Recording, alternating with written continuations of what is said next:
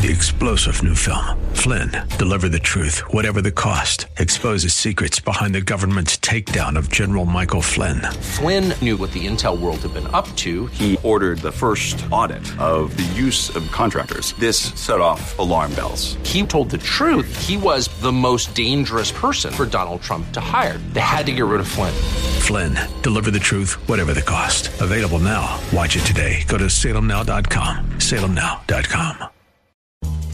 Hey, thanks for listening to the Town Hall Review with Hugh Hewitt. Our podcast is sponsored by Alliance Defending Freedom. ADF provides help at no cost to those whose liberty is being violated, but they can't do it without your help. Call 800 691 8969. That's 800 691 8969. Or visit townhallreview.com. Joining us on the line, we have uh, my great friend Steve Cortes. Steve is such a wonderful warrior for our cause. He's a CNN political commentator and a member of the Trump 2020 re-elect committee. Uh, he's just a fabulous voice. He's a happy warrior. He stands his ground. He's firm, but always conceals whatever frustration he's likely to have. And let me tell you, I mean, he's human, so he's got to be frustrated from time to time, but you would never know it. He deals with interviews and critics and everybody with such great aplomb. Steve Cortes, welcome. Hey, Nick, with, with an introduction like that, you can have me on any time. Thank you, sir. Good to talk to you. Always a pleasure speaking with you. Uh, we've been talking about Mitt Romney, Steve. I know you've got some thoughts. Hit uh, us. You know, I, I'm ashamed I voted for him in 2012. I really am. I mean, not that I would have ever voted for Barack Obama. Uh, but by the way, that election, I think we forget about this, right? Because Barack Obama has been so, you know, canonized by mainstream media. We forget he was quite vulnerable at that time in 2012. He was very beatable if Mitt Romney had just fought, if he actually had some guts uh, and some fire in his belly and was willing to fight for that nomination, or excuse me, for the election uh, at the end. And of course, he didn't. You know, instead he showed his what he's really made of, and now he's shown it even more starkly. Uh, I think, quite frankly, the man is a coward. So he he kisses up to Trump when he wants to be named Secretary of State. He kisses up to him when he wants his endorsement so he can become a senator.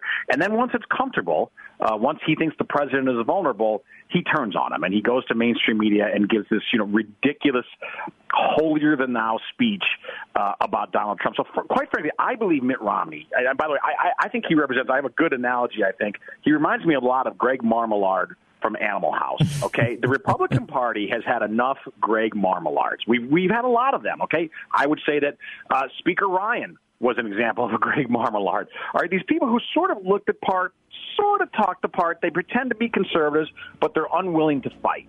Um, and that's, and that's fascinating. what we see you know, with with Mitt Romney. And by the way, even if even if Mitt Romney were to won, were to have won, or people like Paul Ryan, even when they win, do we really win? I mean, do, you're exactly right. Do we really conservative win? principles. Steve, we're coming up to a break, but I'd love you to stay on. We'd like to talk about the Mexico violence, the need for the wall, and many things else.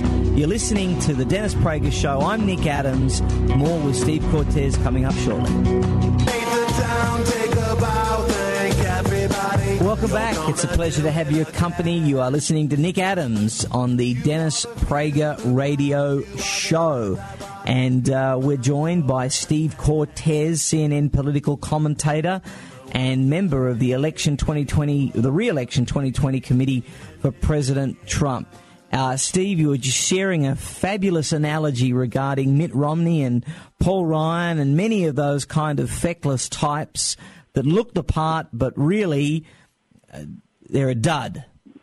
Right. No, empty suits. And I, I said there, Greg Marmalard from Animal House uh, is who I would compare them to. So, you know, maybe have the right resume, maybe physically look the part, maybe, you know, say what we, what they think we want to hear, uh, particularly during campaign season, but then go to Washington and act like swamp creatures, uh, quite frankly. I think Paul Ryan certainly did that, and Mitt Romney is doing it, not past tense. He's doing it right now. And, uh, you know, e- even when those folks win, uh, do we really win? Do conservative constitutional principles take hold, uh, or is it really just they just join the establishment and blend right in with the swamp? I would argue, unfortunately, it's the latter. Well, listen, Donald Trump, I will tell you this, is no Greg Marmalard. Uh, we know that. no, he's definitely the opposite of that. So, Steve, uh, we've seen some violence in Mexico. Uh, I know that you favour the wall being built. Um, right. Talk to us about that. Yeah, no, listen, and believe me, I take no pleasure in reporting on this, but it, it, uh, it didn't get a lot of attention in mainstream media, and it needs to. Uh, what we saw in Mexico in recent days, it started Thursday. I think the fighting continued into Friday. Still some small skirmishes over the weekend. Was effectively the Sinaloa cartel, which was El Chapo's uh, cartel, um, going to war really against the Mexican police and the Mexican military, and quite frankly, Nick, winning. Uh, the yeah. Mexican police had custody briefly of El Chapo's son, and uh, they were arresting him, to, you know, so that he could be imprisoned and tried. And they literally gave him up because there was such they, they were so fearful of the consequences of continuing to fight. It was a pitched street battle in a pretty wealthy neighborhood in Sinaloa, uh, in the northern part of Mexico. And again, the uh, the cartels won. So I think that this what this shows us is, unfortunately, our southern neighbor is one of the most violent places in the world, statistically, in terms of homicides. In addition to that, the cartels, if anything, seem to be getting stronger.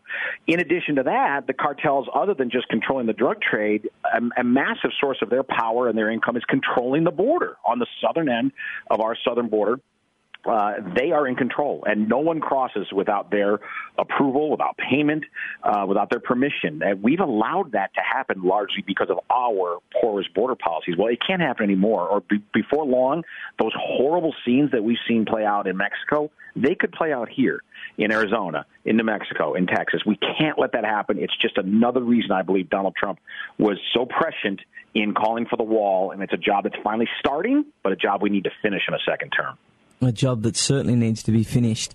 Steve, uh, impeachment. What's going on there? You know, look, I think what's going on. First of all, I, unfortunately, Nick, I do think it, it's happening at this point. I think it's a fait accompli that the the indictment part of it, the impeachment part, will happen. I think we will have to endure a trial.